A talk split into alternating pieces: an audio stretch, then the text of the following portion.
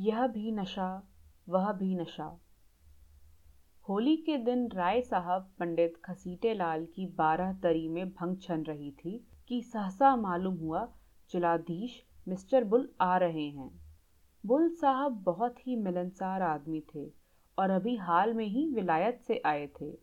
भारतीय रीति नीति के जिज्ञासु थे, बहुधा मेले ठेलों में जाते थे। शायद इस विषय पर कोई बड़ी किताब लिख रहे थे।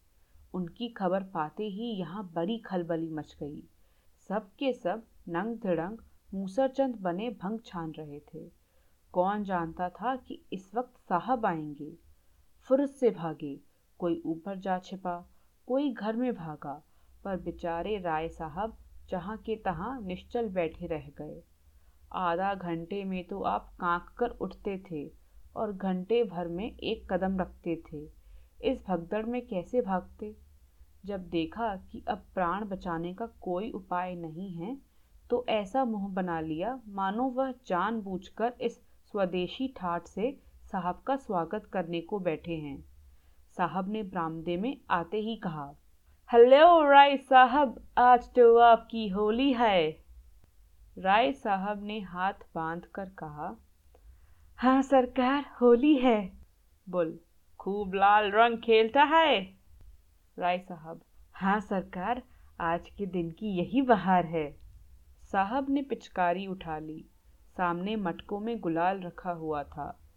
बुल ने पिचकारी भरकर पंडित जी के मुँह पर छोड़ दी तो पंडित जी उठे नहीं।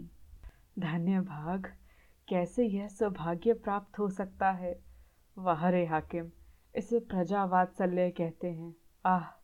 इस वक्त सेठ चोखन राम होते तो दिखा देता कि यहाँ जिला में अफसर इतनी कृपा करते हैं। बताए आकर कि उन पर किसी गोरे ने कभी पिचकारी छोड़ी है? जिलाधीश का कहना ही क्या? यह पूर्व तपस्या का फल है और कुछ नहीं। कोई पहले एक सहस्र वर्ष तपस्या करे, तब वह परम पद पा सकता है। हाथ जोड़कर बोले, धर्मावतार, आज जीवन सफल हो गया। जब सरकार ने होली खेली है तो मुझे भी हुक्म मिले कि मैं अपने हृदय की अभिलाषा पूरी कर लूँ। यह कहकर राय साहब ने गुलाल का एक टीका साहब के माथे पर लगा दिया। बोल, इस बड़े बर्तन में क्या रखा है राय साहब? राय, सरकार, ये भंग है। बहुत विधि पूर्वक बनाई गई है, हुजूर। बोल, इसके पीने से क्या होगा? राय हुजूर की आँखें खुल जाएँगी। बड़ी विलक्षण वस्तु है सरकार।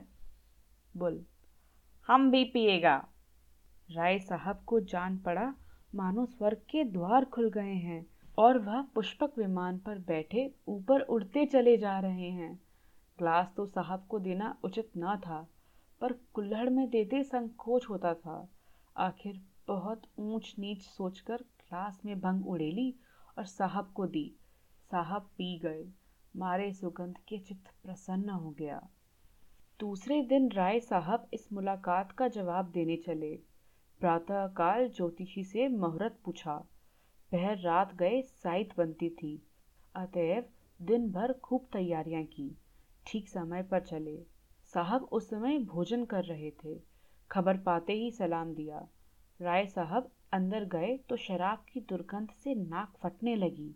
बेचारे अंग्रेज़ी दवा न पीते थे, अपनी उम्र में शराब न छुई थी।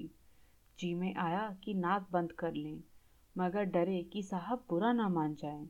जी मचलता रहा था, पर सांस रोके बैठे हुए थे।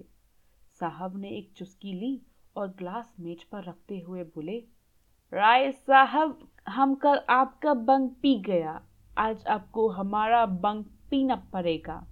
आपका बंग बहुत अच्छा था। हमें बहुत सा खाना खा गया। राय, हुजूर, हम लोग मदिरा हाथ से भी नहीं छूते। हमारे शास्त्रों में इसको छूना पाप कहा गया है। बोल, हंसकर, नहीं नहीं, आपको पीना पड़ेगा राय साहब। पाप पापन कुछ नहीं है। ये हमारा बंग है, वह आपका बंग है। कोई फ़र्क नहीं है। उससे भी नशा होता है इससे भी नशा होता है फिर फ़र्क कैसा? राय नहीं धर्मावतार मदरा को हमारे यहाँ वर्जित किया गया है। बोल। ऐसा कभी होने नहीं सकता। शास्त्र मना करेगा तो इसको भी मना करेगा उसको भी मना करेगा अफीम को भी मना करेगा। आप इसको पिए डरे नहीं, बहुत अच्छा है। यह कहते हुए साहब ने एक गिलास में शराब उडेलकर राय साहब के मुँह में लगा ही तो दी। राय साहब ने मुँह फेर लिया और आँखें बंद करके दोनों हाथों से साहब का हाथ हटाने लगे। साहब की समझ में यह रहस्य न आया था। वह यही समझ रहे थे कि यह डर के मारे नहीं पी रहे हैं। अपने मज़बूत हाथों से राय साहब की गर्दन पकड़ी और ग्लास मुँह की तरफ़ बढ़ाया। राय साहब को अब क्रोध आ गया। साहब खातिर से सब कुछ कर सकते थे, पर धर्म नहीं छोड़ सकते थे। जरा कठोर स्वर में बोले, हुजूर, हम वैष्णव हैं, हम इसे छूना भी पाप समझते हैं। राय साहब इसके आगे और कुछ न कह सके। मारे आवेश के कंठावरोध हो गया। एक क्षण बाद जरा स्वर को संयत करके फिर बोले, हुजूर, भंग पवित्र वस्तु है ऋषि, मुनि, साधु, महात्मा, देवी, देवता सब इसका सेवन करते हैं। सरकार हमारे यहाँ इसकी बड़ी महिमा लिखी है। कौन ऐसा पंडित है जो बूटी न छानता हो? लेकिन मदिरा मदिरा का तो सरकार हम नाम लेना भी पाप समझते हैं। बुल ने ग्लास हटा लिया और कुर्सी पर बैठकर बोला, तुम पागल का माफिक बात करता है। धर्म का किताब, बंग और शराब दोनों को बुरा कहता है। तुम उसको ठीक नहीं समझता? नशा को इसलिए सारा दुनिया बुरा कहता है कि इससे आदमी का अक्ल खप्त हो जाता है। तो बंग पीने से पंडित और देवता लोगों का अकल कैसे खप्त नहीं होगा? यह हम नहीं समझ सकता। तुम्हारा पंडित लोग बंक पीकर राक्षस क्यों नहीं होता? हम समझता है कि तुम्हारा पंडित लोग बंक पीकर खप्त हो गया है। तभी वह कहता है, ये अछूत है, वह नापाक है, रोटी नहीं खाएगा, मिठाई खाएगा। हम छू ले तो तुम पानी नहीं पिएगा। यह सब खप्त लोगों की बात। अच्छा सलाम। राय साहब की जान में जान आई।